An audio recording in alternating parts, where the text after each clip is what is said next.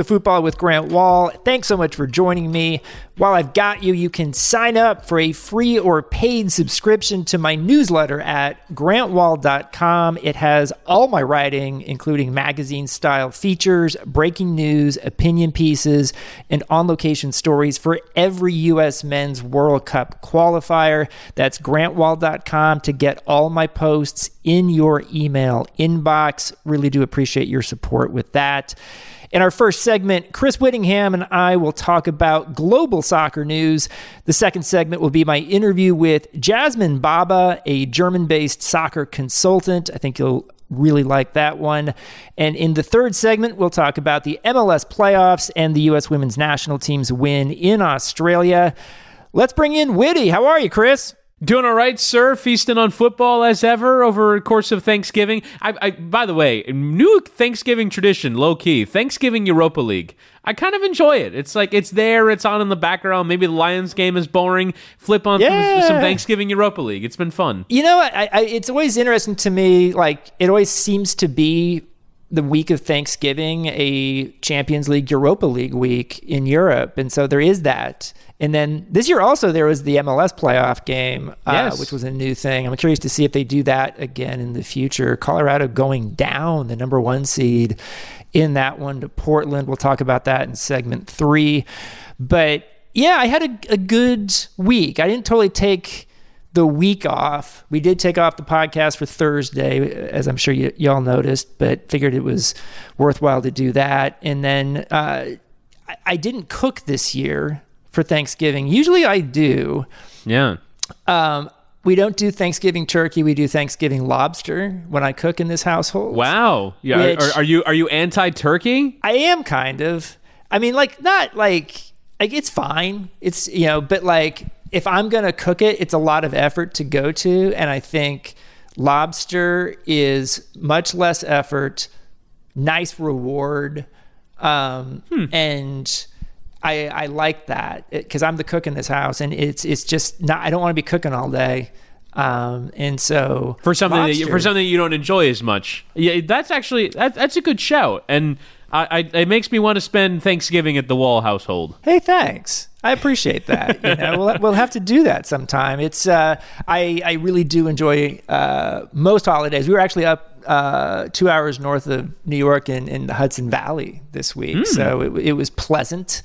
Um, and uh, but you know, back home now, a lot of soccer this weekend, a lot to talk about. Um, let's start with uh, well, first off, how was your Thanksgiving? My Thanksgiving was great. I actually spent it in a uh, cabin in the Tennessee mountains.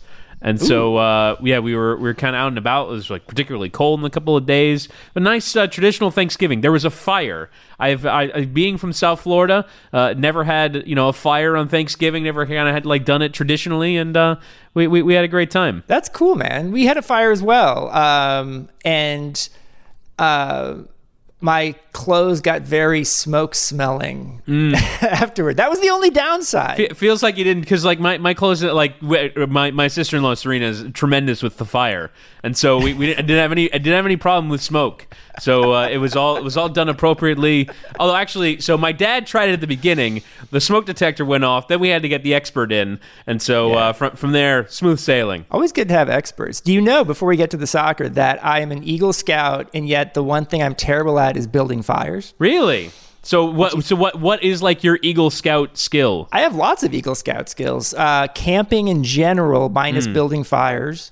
Even with Flint? Um, uh, yeah, I don't, that whole thing with starting a fire, that, I, I, it's just not I not so me. I, I I I never did any of the scouts of any kind. The only thing I know about starting fires from watching Survivor, and when Jeff Probst hands the thing of flint, saying, "And now you have fire in the form of flint," and I'm like, I wouldn't know what to do with flint. I guess before I went on Survivor, I would Google how to start a fire with flint. But I, I if you just handed me flint, I don't know if I'd, I'd know what to do with it. Jeff Probst not an Eagle Scout, by the way, Chris. Wow. Just just so you know. Um, no, I can tie the knots. I can Mm. do the mile swim. At least I used to be able to. Uh, I was the camp marksman uh, on the rifle range back Mm. Wow. in Kansas. So, So could could, could you could you work your way around a rifle now? Do you think? oh yeah. Now I'm good with rifles, not so much shotgun. Um, but yeah, I grew up doing all that stuff, man. Bo- Boy Scouts, I really enjoyed. I had a good time. Boy Yeah. Scouts. Never, never tried the Boy Scouts. That was that was not something that ever crossed paths in my childhood. Perhaps a a, a regret of mine. Okay, well, if you ever want to go camping, Chris, Yes. yeah, we we can record the I- podcast. honestly, before this conversation, I never would have thought that you'd be my first call, but now you are. So let's dive in. Segment one. We got European soccer to talk about here. Man United get a 1 1 at Stamford Bridge against Chelsea to start what I guess I've seen people call it the post Ole era. I don't know, by the way, if Ole himself deserves to have an era called after him.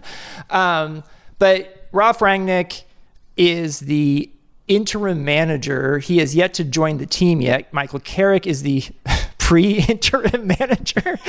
um, the, you can be fairly certain, I think, that Carrick and Rangnick did talk um, before this game, and you know, Man United's been reeling. Obviously, that's why they made the change. And they get a result here. The big decision: Cristiano Ronaldo not starting in this game, and that certainly makes for an interesting conversation. I do get into that with Jasmine Baba as well in our segment two interview, but wanted to get your sense on what you thought this signaled about Ronaldo not starting. Well, I, I well, it sort of depends on if Ralf Rangnick continues that once he does eventually take charge. But I do think that it was at the very least Michael Carrick recognizing a problem, which is that going away to Chelsea, who have been sensational this season. I th- I heard a stat that Arlo White gave out during the broadcast. Like what? All season long before today. Chelsea had given up one open play goal in the Premier League. Right. That's crazy. And so you know going into it, it's going to be tough to score. And Chelsea have been rampant just in terms of getting goals from a bunch of different areas. They were amazing in midweek against Juventus. And so Yeah. Carrick identifies that and goes, well, we need to be more defensive and throw another number into midfield, which. If you think at like who are the most talented players, who are the best players at Manchester United, throwing Matic, McTominay, and Fred out there as your three man midfield does not inspire a lot in terms of well, this is going to be a team that's going to go and do things. But for the job that was required, I think it signaled that Michael Carrick recognized a need for balance in this game. Threw Bruno Fernandes up top as a false nine. Not that he did a ton, but at the very least, it was a recognition all right, we have a balance problem. But I'll be curious if Ralf Rangnick continues to think about that, whether or not he'll use those pieces in that way. The German pressing system is 4 4 2, diamond pressing, attacking. Do you have the horses in the Manchester United camp to run that system? I don't know. But I think in the overall, Ronaldo as super sub, I think, is where his future at the at this level is. Now, if you want to go to MLS, you start him and you build a team around him. But at this level, playing for Manchester United, a team with Premier League and Champions League aspirations, you have to use him in this role. Otherwise, I don't think you can build a functioning team around it. Yeah, I had a, a tweet I put out earlier today, and I realized Ronaldo is what 36, almost 37. Is that it? Yeah. Um, and and yet his whole persona is tied to fitness and being fit, supremely fit, superhuman fit. And so this assumption that Ronaldo's not capable of pressing, um, I get that he can't do it for 90, but you certainly would hope that he can do this given his fitness levels. Because if you're going to bring in Ralf Rangnick, the the pure form of uh, of pressing out there, along with Jesse Marsch, maybe. Um, Ronaldo's got to be willing to do that when he's on the field, and you have to have all your guys be willing to do that.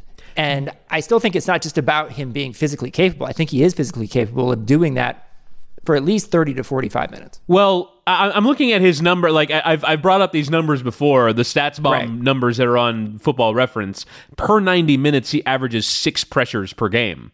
Or, or six pressures, you know, over the course of a 90 minutes. Like he doesn't do it. And Gary Neville has talked about when 2007 Ronaldo didn't do this when he was at Manchester United. He's never been a guy that's been a part of a forward press. And I mean, maybe that is something to do why. I mean, in, in some ways, Ronaldo has not won the number of league titles that you would have expected for a player of, and that sounds ridiculous to say, but, you know, Barcelona won a lot of league titles while he was at Real Madrid. They won a lot more Champions Leagues. And in those settings, maybe that's where kind of his skills shine. But I, I do think that it's hard to build, and it's increasingly more difficult to build a, a, a pressing model around it. It's why the Rangnick question is so interesting, right? Because there, it's not just Ronaldo, by the way. There are a bunch of players that don't really do their fair share of work up top, and when you compare it to the team in blue in Manchester, every player in that team does a ton of work.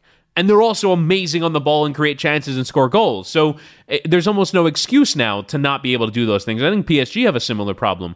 But I, I just don't know if any manager, and especially one like I think we as I'll call myself a soccer dork. You can agree with yourself as a soccer dork if you choose to. But like we respect Ralf Rangnick, but I don't think if you look at his Wikipedia page and say, "Hey, Cristiano Ronaldo, you're going to do things my way." If Cristiano Ronaldo doesn't go, "Wait, who are you? What have you done?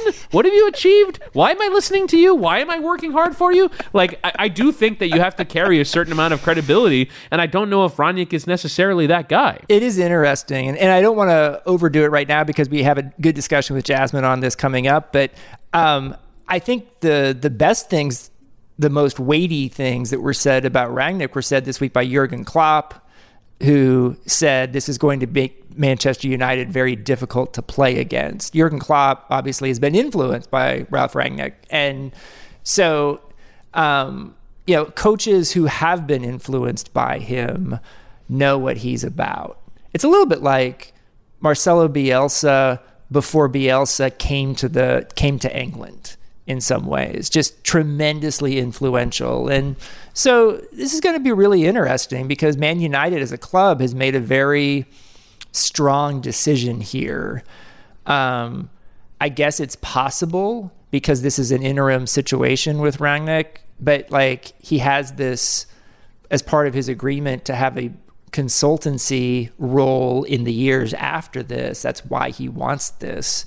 Um, that if he's going to bring that Man United into the modern game, um, there's a, there's not just Ronaldo, but a few guys who don't fit in very well with this in the current Man United setup. So, from a human interest drama, potential drama standpoint, I think this is going to be fascinating.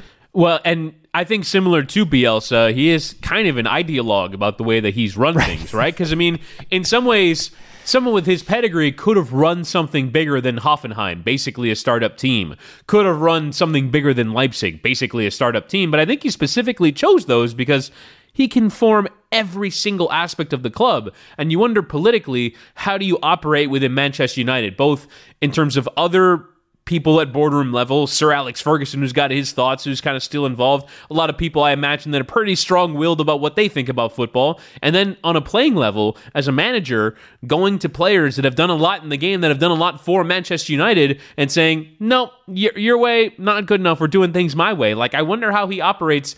And also stylistically, I don't, I mean, in some ways the old English style is a little bit, right. you know, high pressing, direct, long balls. Like, but I, I don't know if specifically the way that he coaches has ever really been tried at this high of a level in the Premier League. So I'd be curious how that goes as well. There's, as you said, a lot of narrative drama that's really interesting. I think he's going to be making some big decisions here where we go, wow, he sat Bruno Fernandes for five straight games or Ronaldo for five straight games. And you're going, wait, th- th- this is how he's going to run things. He's going to go out doing things his way. I wonder what the lasting legacy of this is going to be. Yeah, no, it's going to be really interesting. Can't wait to follow it. Uh, you did mention PSG, and and I do want to talk about that to an extent here. Uh, they got beat by Man City midweek in Champions League, and it's pretty clear at this point, similar, somewhat similarly to the Will Ronaldo press situation. It's pretty clear now that PSG's front three will not. And for a club that is very clear about what it wants to achieve, it wants to win Champions League. Can they win Champions League? Can they, you know, can, can they be the best club in the world?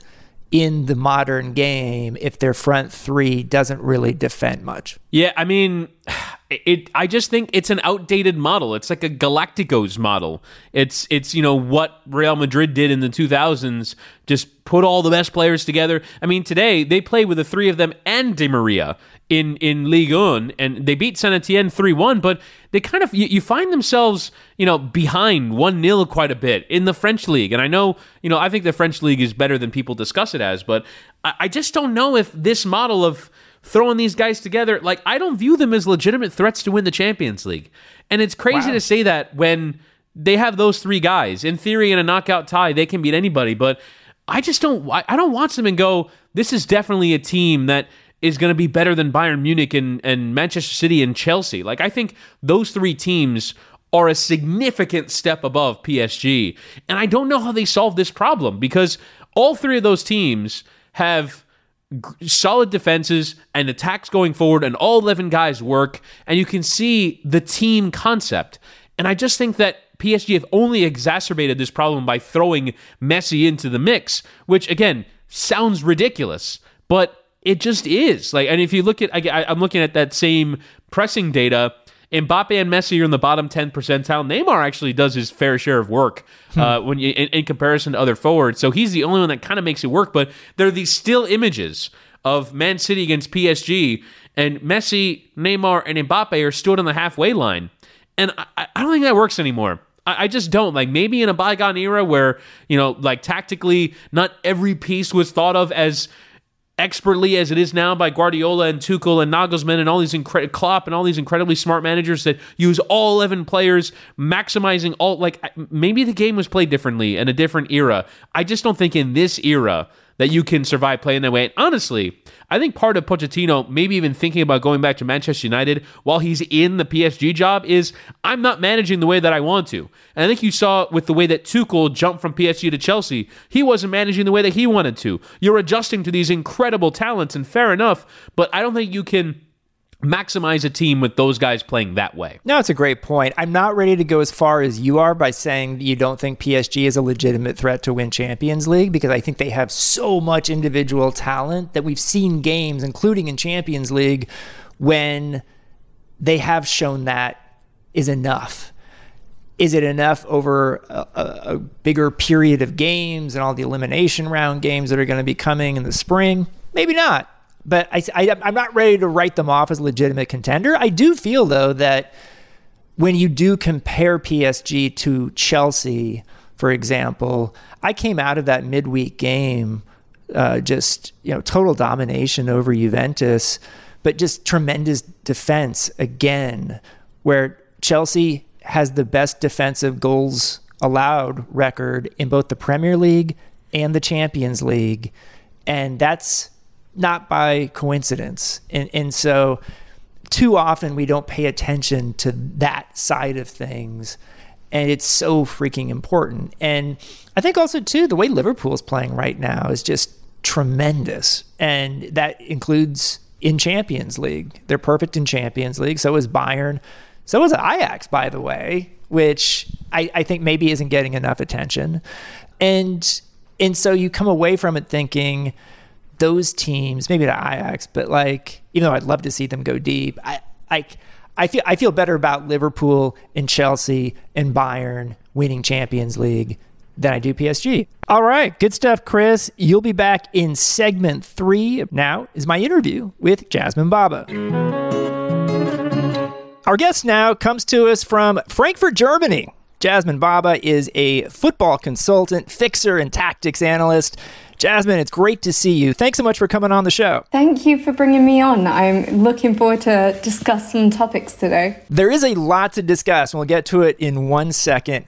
Um, I just want to start, though, by asking you, what do you do for a living when someone asks you that question? Uh, so, like on the record, my job title in German is Wissenschaftliche Mitarbeiterin. Quite a mouthful. It actually means and translates to um, re- scientific researcher. And I just want to clarify I'm nothing of the sort. I'm not scientific. I, I do research, yes, but not in the same way someone may think so. Um, I, and it's really vague, so I do a lot of things. Um, I'm a jack of all trades. So for my job, I mostly do tactical analyst reports and also some scouting reports. And also, that includes stuff like research into contracts, contract dates. Um, we're really looking for good fits for clubs and individuals, but I also do this on more of a consulting side, so seeing if an individual fits a club or vice versa. And also tactical reports around there. Okay, it's really interesting. Do you do you work for a lot of different clubs? Do you work for a, a small number of, of entities? How does that work? So it's basically I get given um, a brief, and then I will go and fill out that brief, and it will be it could be for a club, it could be for media, it could be for um, individuals, um, all around that um, type, but for my consulting, I only work with individuals, and individuals I know well because that's the only way I can work with people in that sort of way. Um, I'm a very um, different character in the football industry, so I like to know work for people I know on that side. How did you get to Germany? So I've always loved football, and everyone told me I could write pretty well about the game itself. Um, I've always written here and there about football for the, around the last 10 years or so. And I loved analysis, but I couldn't really always write what I saw. I've always lacked the words. Um, and I was an editor at the time in England, a sports editor, but I it was mostly football, but I always wanted to go just into football.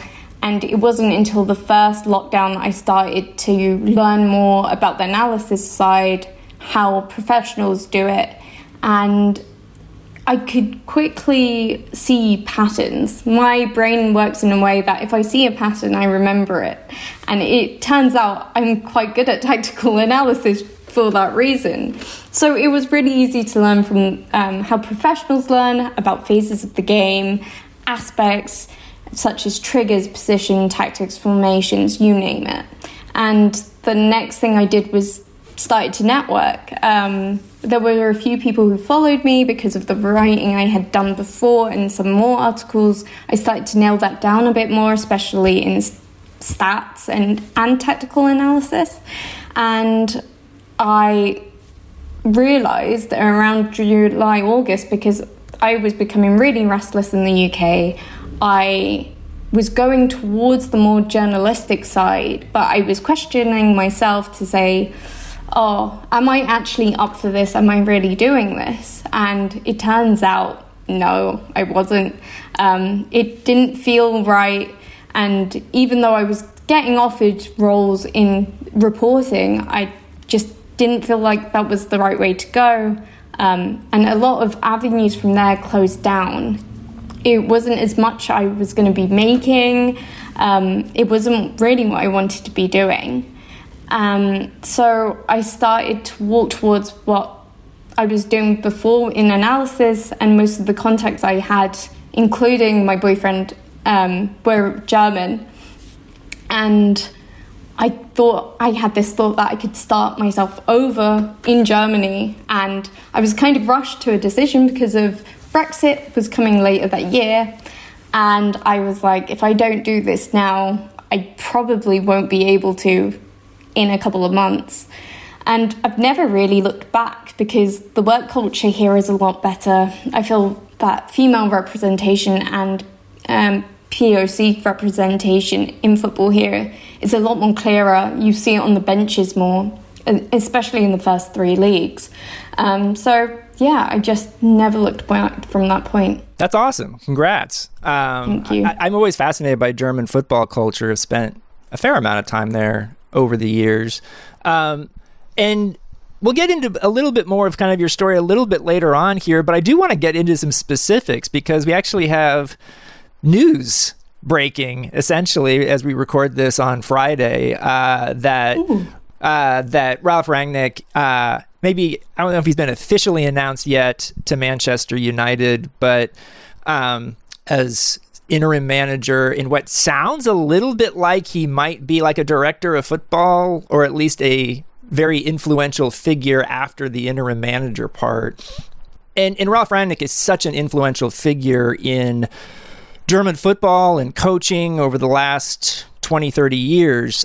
What are your thoughts on this? I honestly thought, I'm trying not to laugh, I'm trying to be serious, but I honestly thought that um, Manchester United weren't that smart.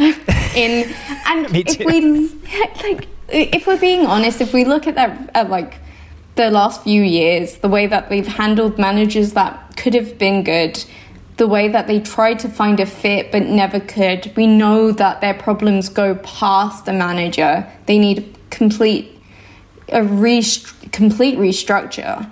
And if you want someone to do that, it's someone like Ralf Rangnick that you want to give it to who's built the RB global brand by himself, um, starting with RB Salzburg back in, I think, 2011. Um, and to be honest, it's it could be very good as it if you say it and if it's to be believed that he does six months as an interim manager and then given director of football something thereabouts sporting director and how much freedom the Man United board and the Glazers will actually give him to restructure that club. Um, so it could be very good, but if anyone knows how um, explosive Ralf Rangnick can be, it can either go very good or very bad very quickly. So we'll see. Yeah, I mean that's what is fascinating about this prospect to me is this is a figure who wants control, who wants to have a an enormous influence on whatever project he's working on and will have extracted, I would guess, the the promises from Man United officials that he can do this. But if it does not go the way he wants it to, then it, yeah, it, it, does feel like it could blow up potentially. Like it, I almost feel like this could be spectacularly successful or a spectacular failure.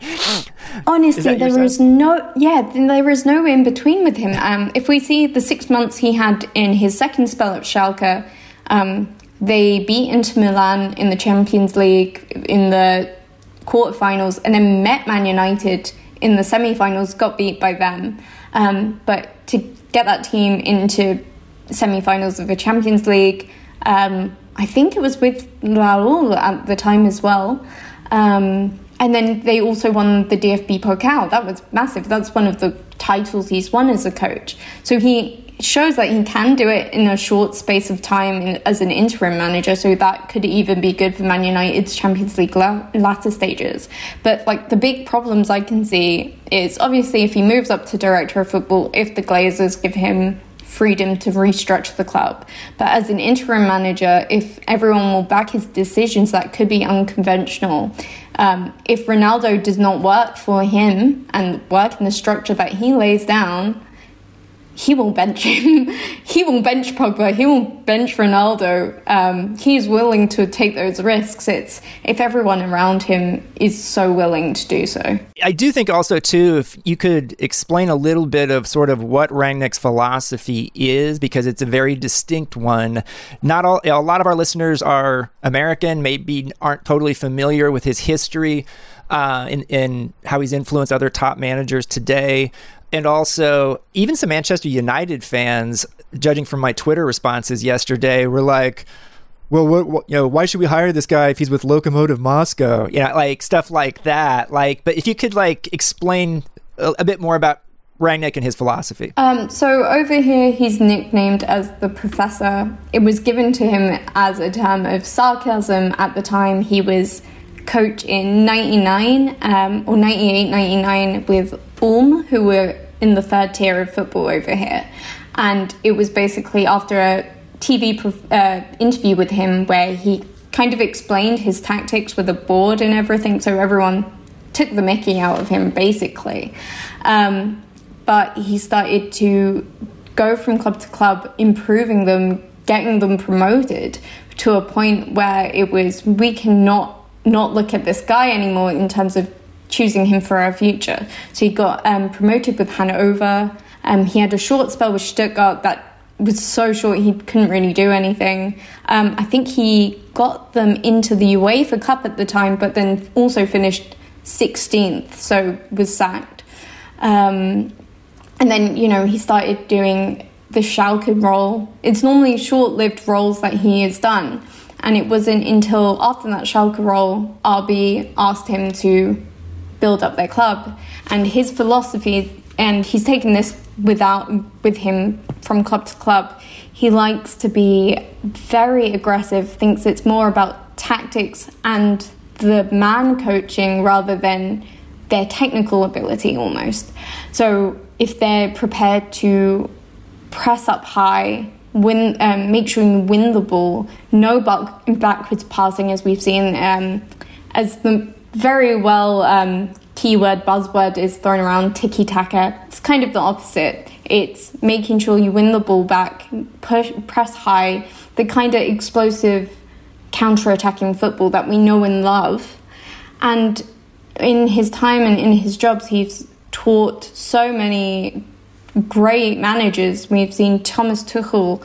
Um, I'll go through the English ones first because they'll all be in the same league now. So Thomas Tuchel is a student, Jurgen Klopp is a student, Ralph Hasenhüttl is a student, and then you've also got Julian Nagelsmann, Jesse Marsch, both back in Germany, um, all adapting his style, or all using his style, and how they've become such great managers is from him. It's interesting though because one of the storylines with Leipzig this season under Jesse Marsch, the American coach, has been it's been a departure from Nagelsmann tactics when he was there last year. And the way Marsch has sort of explained it is, and this is from his perspective, is that it's more about like a pure Red Bull philosophy in his mind in terms of press, press, press that he feel, feels like Nagelsmann last year got away from that a little bit. There was um, more more possession, more positional play.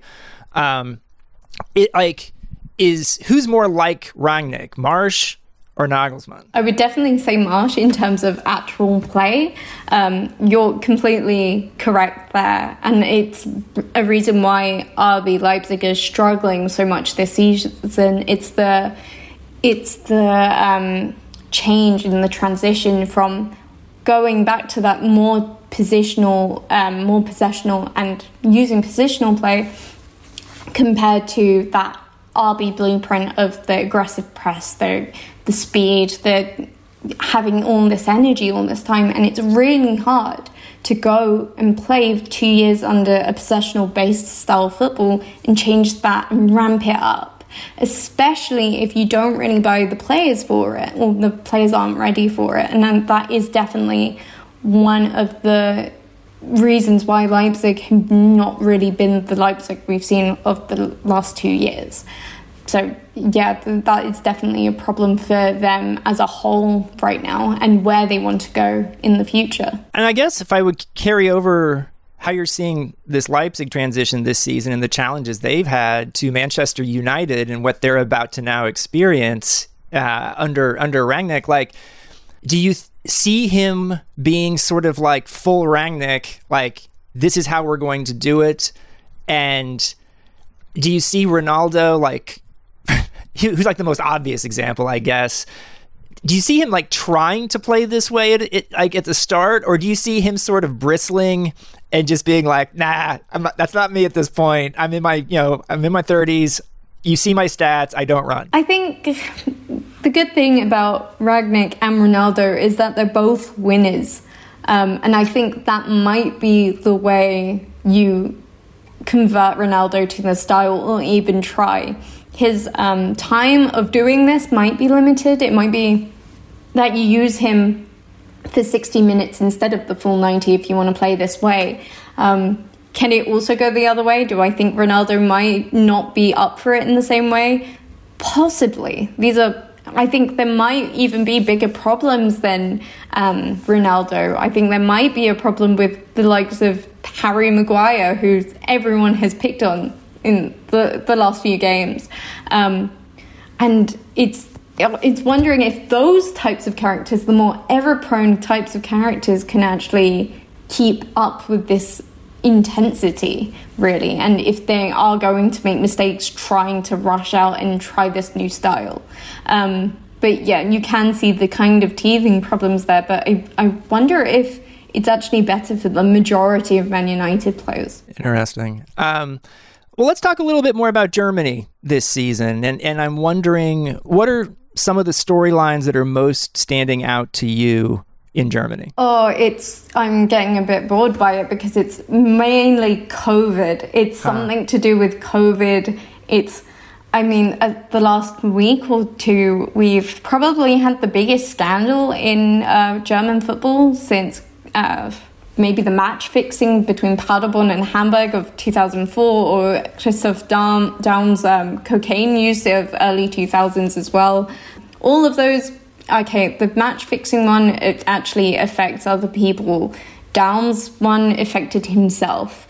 Um, but Markus Anfang, the now ex coach of Werder Bremen, um, using a fake vaccination passport is is huge. Um, it's been going on for weeks after we've had the kind of headlines of which players have been vaccinated, which haven't. Once Germany moves its rules to recovered or um, vaccinated, who's going to be affected by rules? And we've just had a month of that basically. So, from a month of that up until uh, a football coach has used a fake vaccination passport and got found out, it's those are the main storylines, which is kind of sad because, I mean, we get such great things in German football. Um, it's always like a title race, it's always quite close until the end of the season. We always get some sort of innovation in football that someone else is trying to use a new tactic or something or the other. But this year, it, the season has just been solid COVID big storylines. I mean, there's also the Bayern Munich situation. Um, and yeah, with COVID, in the sense of Joshua Kimmich is a guy who's you know come out at, at one point saying he wasn't vaccinated. Uh, more recently, he's gotten COVID.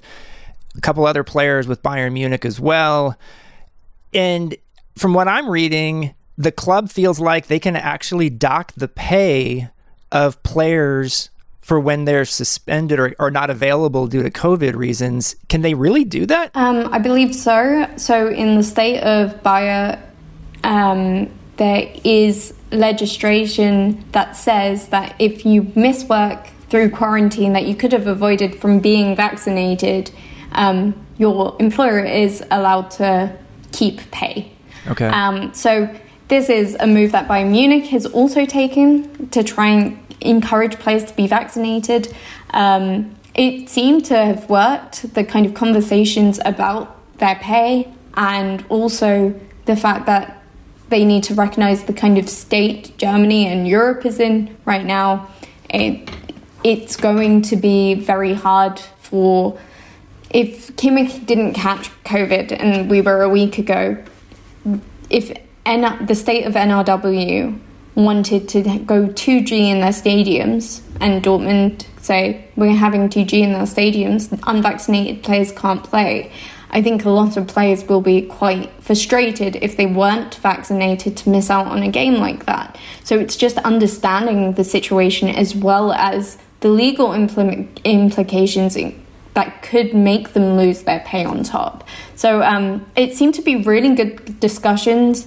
Um, there was five unvaccinated players, and out of those five, included Gnabry and Musiala, who both decided to get vaccinated, um, having their first dose. Musiala was a bit harder for him because he was obviously 17. I think once the vaccination rollout started, so I think his one was just more a time-sensitive issue more than anything and it sounded like Choupo-Moting and Kimmich as well were also looking to get vaccinated, but unfortunately, um, COVID actually got them at the moment. So, yeah, you know, it's very, very um, important that those kind of rules and those kind of understandings ha- and conversations have to take place. Otherwise, they need to understand how big they might lose from missing out on being vaccinated, missing games, and obviously their pay. And just about Bayern Munich in in specific terms here, do they seem like a team that can win the Champions League this season to you? Are there big questions that you have about this Bayern team right now? Finally, the biggest question over Bayern is the COVID situation. And now the other two, and two of the players want to get vaccinated, and the other two now have COVID, which means they're in in German terms, in German legal corona protocol terms, they're basically covered for six months. This is before the new variant, so I will stop it there. Um, that's the, the biggest question I had over them. Their stats, their underlying numbers, the way that they play, all improved on last season. They're blowing teams out of the water. No one comes close.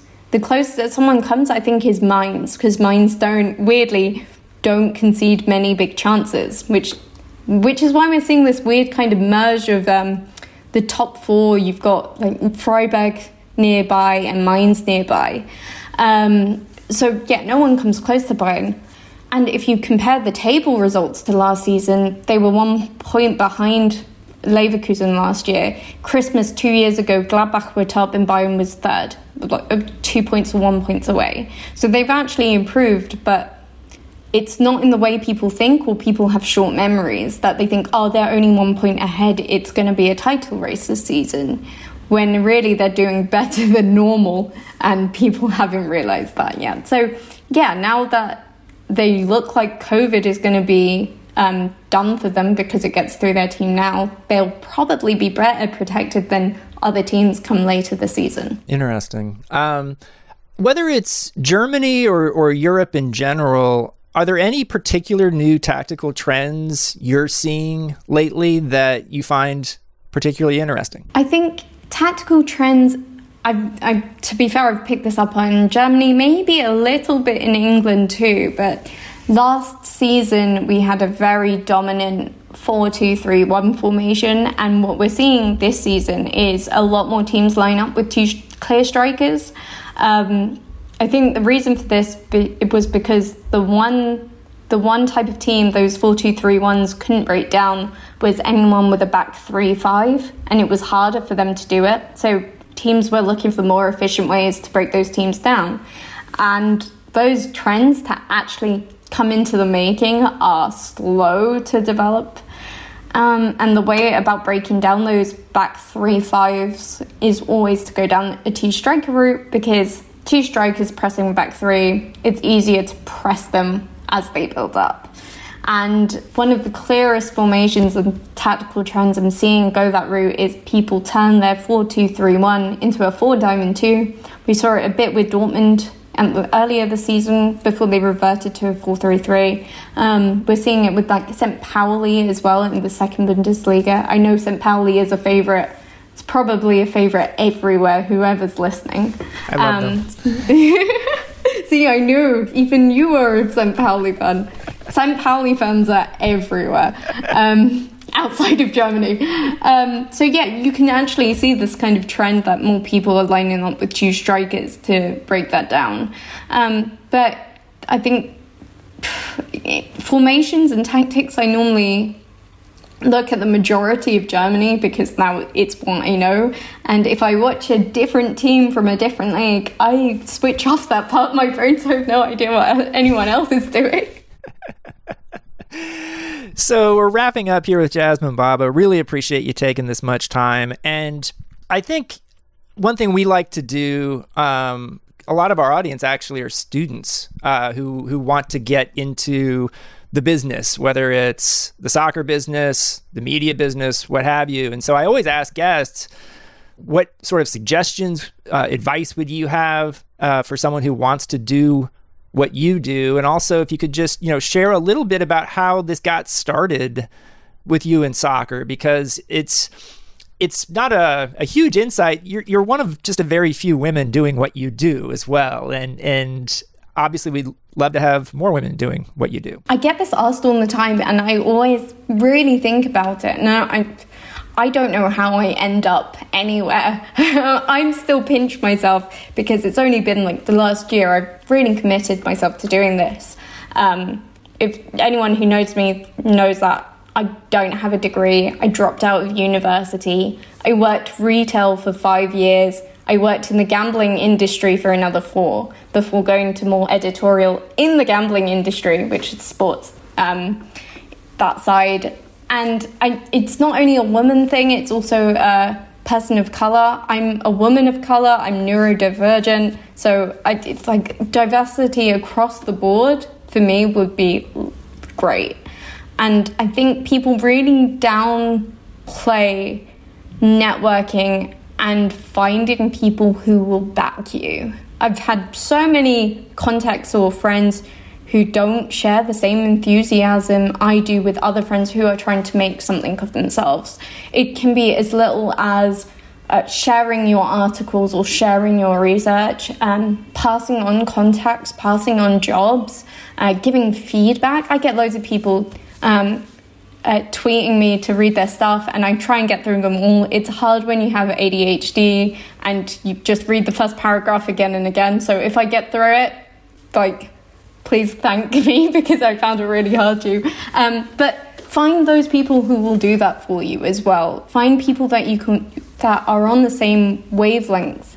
Um, the beauty, everyone talks about the beauty of social media, but I've, I, that's what I've had to do. I've not had any other way. Um, if you write about interesting stuff and you keep it regular, um, you will find people. People will be interested in the work that you do, and I think that is probably the biggest one. Um, I mean, that's how that is literally how I got to meet so many wonderful people. It's how I got to meet my fiance, um, and those people will prop you up and help you get where you want to be. Um, it, it's just I, I, had so many incredible role models. Some of my jobs made me lucky to find people in media and content, um, but it, it's it's just um, you have to find those people who can work with you. Uh, I showed what people what I could do and what I could do for them, and it's and for some people it'll be harder because they don't even know where to start from that. If you there's so much incredible free data, and if you want to start analyzing games, go to youth games, go to um, women's games, the cheaper ones, cheaper tickets that you can just be at ground level and analyze it yourself. Someone out there will be interested in what you do. So just keep doing it. As long as it's not like terribly niche. Actually, even niche stuff on Twitter now goes now people will read about it. So just make sure you shout about what you do and what you can offer and you will find people, I promise. No, that's really helpful. Appreciate you sharing. Um, and what's sort of your football origin story? Like how like how old were you when you got into it? How did that happen? I was very young, and I'm the youngest of four. So, and all my siblings were quite a bit older, from eight to thirteen years. And so, if I was doing anything with my older siblings, if it was a weekend, the radio will be on um, talking about the Arsenal match it was always constant, and it was always a constant in my life. Um, it was the one thing that I bonded over with other people throughout my years in um, high school, and and it never went away. And I've had so many different kind of not abilities, but different kind of interests at that time. But football was the con- constant because it reminded me of my family. Mm-hmm. Um, so it was uh, from 18 where I thought, oh, I can write on the side. I will just start my own little blog. And I've gone through like five different blogs, deleting them, changing my ideas every time. Um, and it wasn't until when I started working in the gambling field and again my editing field that I started to take it a little more seriously that people would read me. I've done volunteer work of writing for other bigger sites before, which I know I appreciate not everyone will be able to do, but um, if you even get one with a slightly bigger following, if you're just starting out, that will give you a bit of leverage. Just don't overcommit to something that's free and that won't give you something back. That's my only kind of takeaway from this.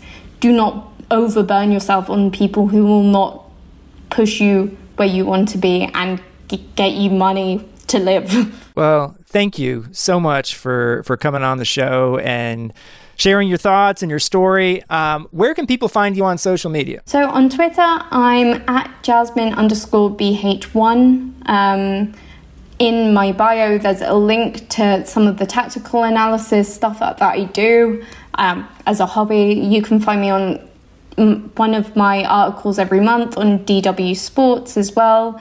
And on Instagram, you can also find me underscore Jasmine Baba Khan. Awesome. Well, Jasmine Baba is a football consultant, fixer, and tactics analyst. Jasmine, thanks so much for coming on the show. Thank you for having me again. All right, let's bring Witty back in for segment three on the domestic scene. And Chris, let's start with the MLS playoffs. Um, you've had three of the four spots in the final four of MLS are set now. Let's start with the big upset of Sunday. Real Salt Lake 2 at Kansas City 1.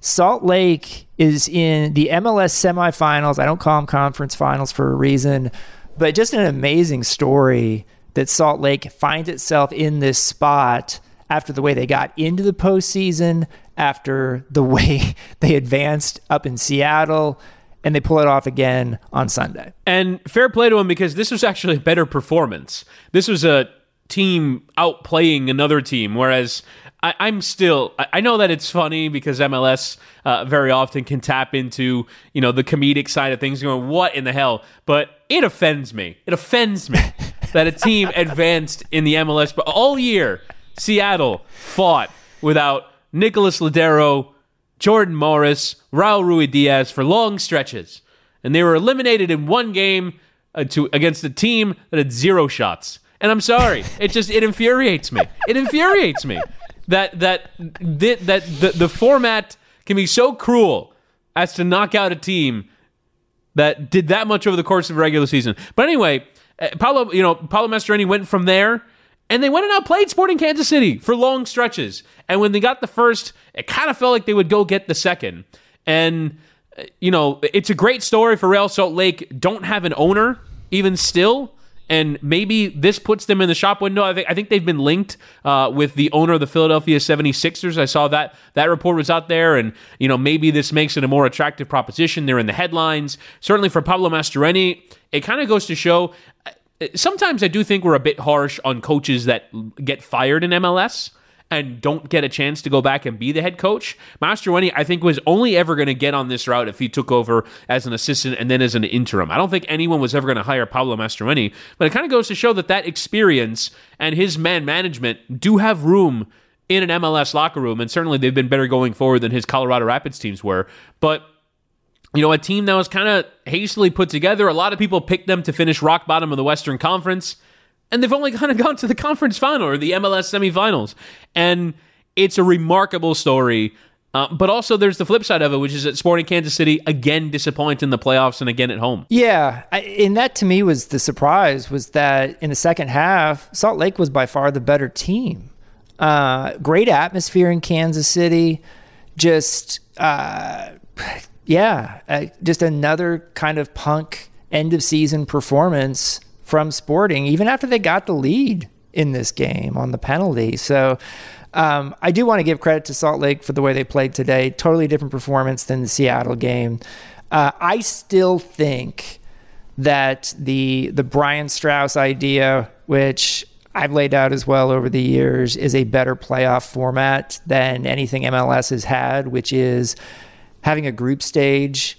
You have eight teams make the the final um, two groups, and you basically treat it like the old Confederations Cup, which was an eight team tournament. You play a group stage, two teams come out of it. I'm sorry, four teams come out of it. You play a semi and a final, and there you go. But at least the group stage allows teams to have one slip up in one game, uh, and and survive still. And it also presents a higher hill to climb for the lower seeds because the way the group stage would work is the top seeded team would host all three of their group hmm. games. Mm. The lower the lowest seeded team would have to go on the road for all three of their group games. So it would be harder than just a one game scenario for um, you know the teams that have been worse the whole season uh, to overcome the teams that have shown over a, a 34 game regular season that they're the better teams over the long haul. I like playoffs. I, I want to have a postseason in MLS. It's an American league, but uh, I do find myself dissatisfied that so few number one teams from a conference have actually advanced to the MLS Cup final uh, in the last decade. It, the numbers are actually crazy at this point, and that's certainly not going to happen out of the West. I think you've got the four seed and the seven seed um, in the West final, the semifinal for the league, and then we'll see. Uh, Tuesday night is uh, New England, far away, far and away the best team in the regular season, hosting NYCFC or New York City, as I've decided to start calling them because I stopped. I kind of hate the name F- N- NYCFC. um, but in any case, um, I do think this weekend was better in the MLS playoffs than than what we've had until this point. Um, the late game on Sunday, uh, Philadelphia at home advances on penalties to the MLS semifinals over Nashville after a 1 1 game. And terrible penalties by. Nashville in this game, 0 for 4. Though Andre Blake deserves credit for just being immense. And I think he scared the bejesus out of them after that uh, when they were taking their penalties, Nashville. Um, and, you know, good atmosphere in Philly. What do you think about this game? Well, uh, certainly the, the, the penalty shootout jumped out to me, but I really kind of appreciated the response from Philadelphia to going 1 0 down because I, I thought when you go back to last year, the way that they got smoked out of the playoffs after winning uh, the abbreviated supporter shield by you know uh, New England just ran them off the park quickly, and you wonder them going a goal behind, how would they respond to it? And then they, they, they, get the goal before halftime. They were probably the, the team more likely to get the second, but I thought Nashville was going to shut them down at 1 0. I also appreciate, I'm trying to find the quotes from after the game, uh, but Jim Curtin also had to go at uh, the notion of using penalties uh, to decide uh, to decide games. He goes, "That was fun, but it was also very stupid." Uh, and he, he also cited the other examples. You wouldn't end a basketball game on a three point contest. You wouldn't. And he's done. He did the thing that a lot of people have talked about. But that's another one where we're just never going to solve extra time. I think in soccer, just because you can't run the players into the ground, uh, it's just too crazy. But look, uh, the game was decided on penalties. I think Andre Blake, I voted for him for goalkeeper of the year. So uh, for me, he, he's definitely been a spectacular figure in this league. And that's kind of like his shining playoff moment. He had it in a Gold Cup final in the U.S. Uh, you know, was it six years ago? I think in in, in, a, in a Gold Cup final. But either way, uh, he's a great player, and and this is kind of his moment. And now Philly have a real chance here. They could potentially host a game of New York City win. Uh, then it's a, a, home game for Philadelphia uh, in, in in the conference final, and that's a, another remarkable story, a triumph of a club run well uh, having some playoff success. We did mention this also on Thursday, Thanksgiving. Colorado, the number one seed out in the West, gets upset 1 0 by the Portland Timbers. The Road Warriors over the years in the MLS playoffs did it again. And this was another case where, similar to what happened in Kansas City on Sunday, in the second half, Portland deserved to win this game. Yeah. And unfortunately, all of the talking points about Colorado throughout the year. Again, this is an enormously impressive feat for them to finish top of the West and to have it go down at the first hurdle has got to be a huge disappointment for them. But all year long, we've talked about that team doesn't have a punish you attacker where if you make a mistake, they you know will will take advantage of the one chance that they get. And they go into this game without even starting the player who can kind of most be considered that in Michael Barrios. They went for basically an all energy and effort team, and they played pretty well, as you mentioned, for the first 45 minutes, but you just don't feel with any of those guys on the field, Diego Rubio or Mark-Anthony Kaye or Jack Price. Again, it's a great team and they play a really good brand of soccer and they deserve every bit of what they've gotten this year. But in single elimination settings, it's about the individuals. And Sebastian Blanco has been that guy for Portland. Dairon Asprilla has been that guy for Portland. They've got those kind of individuals where you go into a playoff format, and yeah, maybe at times throughout the year is a bit bumpy for them, but you know that they have the individuals to get it done in a big moment like that. And I just don't think that Colorado do. And maybe if Stan Kroenke can go into the wallet and find, you know, four or five million dollars to get a DP center forward in or a DP number 10 in, or hey, maybe perhaps both, they can take this team and take it to that next level because I really do think that they can hit that level. They just need that one or two, th- those one or two pieces to really make that leap forward. By the way, Portland gets the fortune of Kansas City losing, so now Portland gets to host their MLS semifinal against Salt Lake. Um, they won't have Asprilla, who got a silly red card Idiotic. in this game, um, and and Sebastian Blanco. Do we know anything about his injury situation? Well, I, we all we know is that he came off in the game, um, but uh, they and they also have the good fortune of having played on on Thanksgiving. But uh, the the only thing that I've seen is that he left the field in tears. So maybe he knew uh, that that was an aggravation of a previous injury that he's had. Uh, certainly, that would be a huge miss uh, for for Portland just in terms of creativity. But is it one last ride for Diego Valeri? Maybe th- th- there's like I guess that would kind of be the one prayer. You throw him out there in Portland, I'm sure the crowd will go crazy for him. But Blanco certainly looked like the guy that was going to lead them on their run, and if he's unavailable, that's certainly a huge hit and gives Real Salt Lake a chance. Maybe they can make an improbable run all the way to the final. It's so wild. I mean, I, I, would not have predicted. We've seen plenty of unpredictable stuff in the MLS playoffs over the years. I would not have predicted that none of Seattle, Kansas City, or Colorado would make the West Final. There was so MLS clearly. Semi. There was so clearly the class of the Western Conference, yeah. um, and uh, all it makes me think is New England are in trouble. I, I, think, I think New That's your response. New England are in trouble, as opposed to, oh wait, New England now should have less in its way.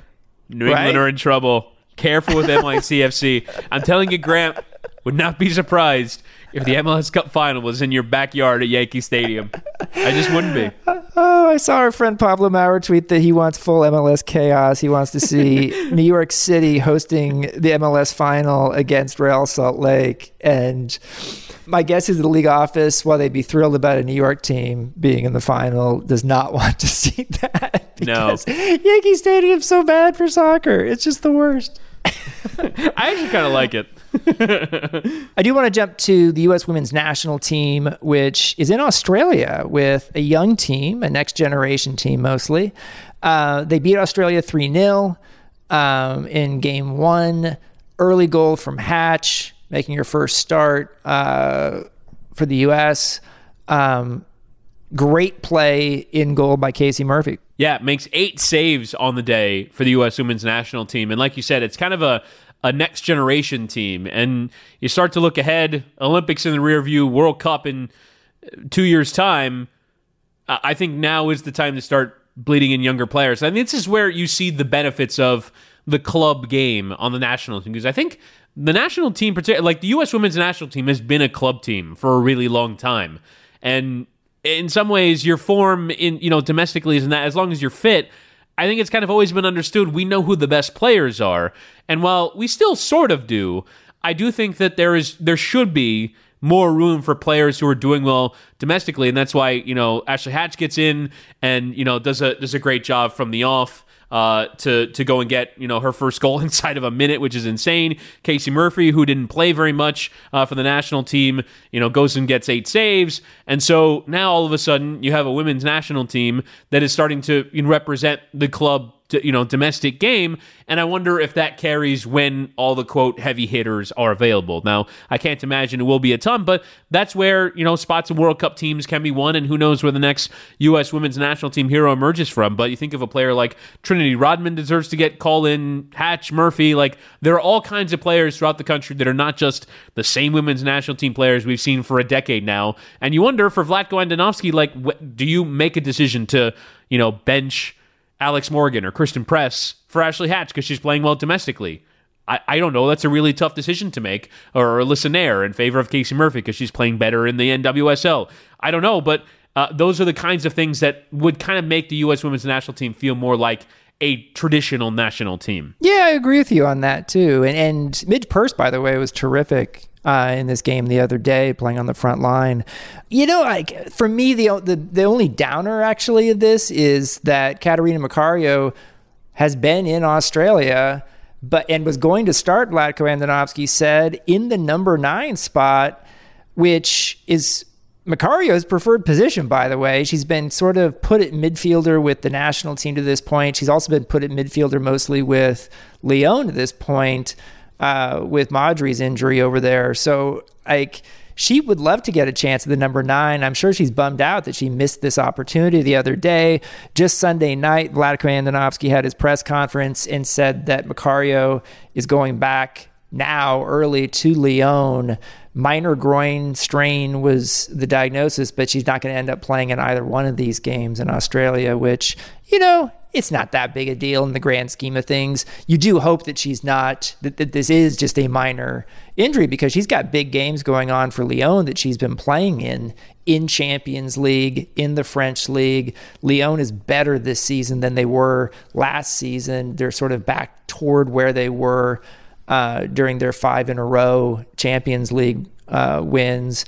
They just beat PSG handily the big question, obviously, in, in European women's soccer is, you know, how good is Barcelona, and have they sort of totally left Lyon in the rearview mirror at this point? And we'll find that out maybe eventually. But I do get the sense right now that Lyon is at least back to being the best team in France, probably the second best team behind Barcelona uh, in Europe. And it's kind of cool to see Macario getting this much playing time. And she's had a good season there so far. And the fact that we can watch these games now in the U.S.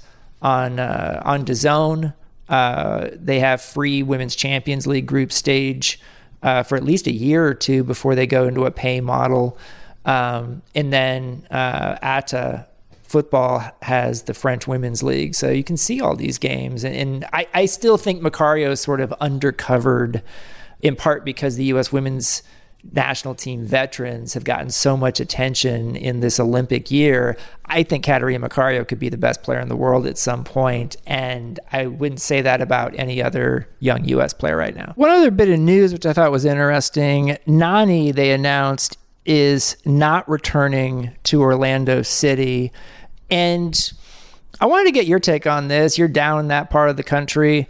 Uh, I think I think Nani's had a, a good MLS career uh, to the point where you could even call it a career, and uh, tenure maybe is, is another word. But I thought he's you know done pretty well, and and you could see from some of the messages that Daryl Dike posted, he really appreciated Donnie as a teammate.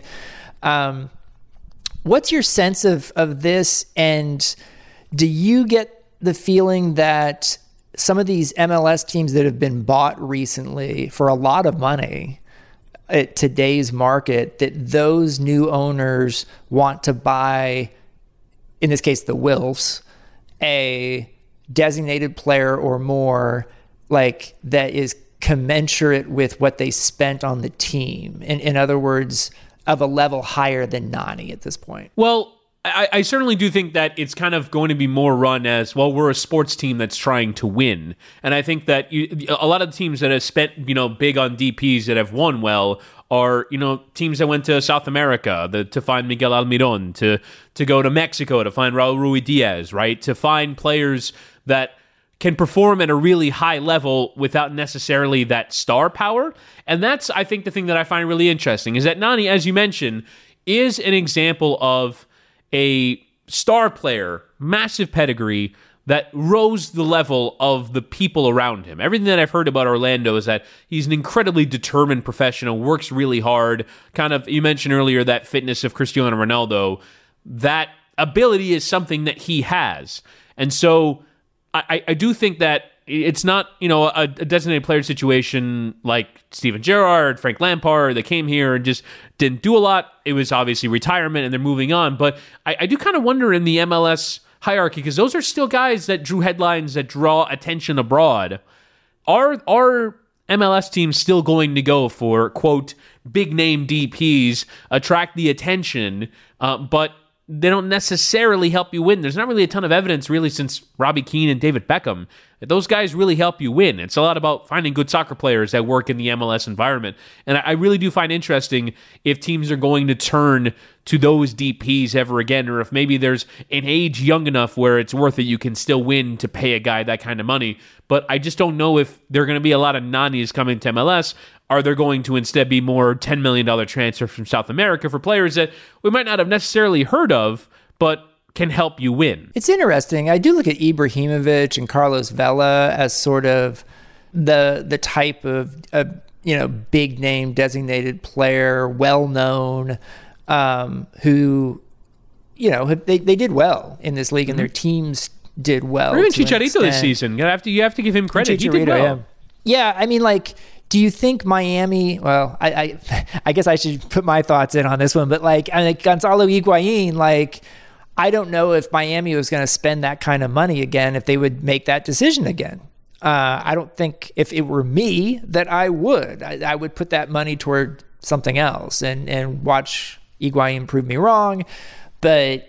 I, I, I do find it interesting that there is a battle in philosophies between you know what you should be doing if you're going to spend money on you know a lot of money on players in today's MLS and I think that's even more applicable to the ownership groups that have bought in at today's market prices. All right, Chris, fun to talk to you as always. Thanks so much. Thanks, Grant. I almost said thanks, Chris. That would have been weird. Thanks for listening to Football with Grant Wahl. I'd like to thank Jasmine Baba as well as producer and pundit Chris Whittingham. You can sign up for a free or paid subscription to my newsletter at grantwahl.com. It has all my writing, including magazine style features and on location stories for every U.S. Men's World Cup qualifier. We'll see you next time.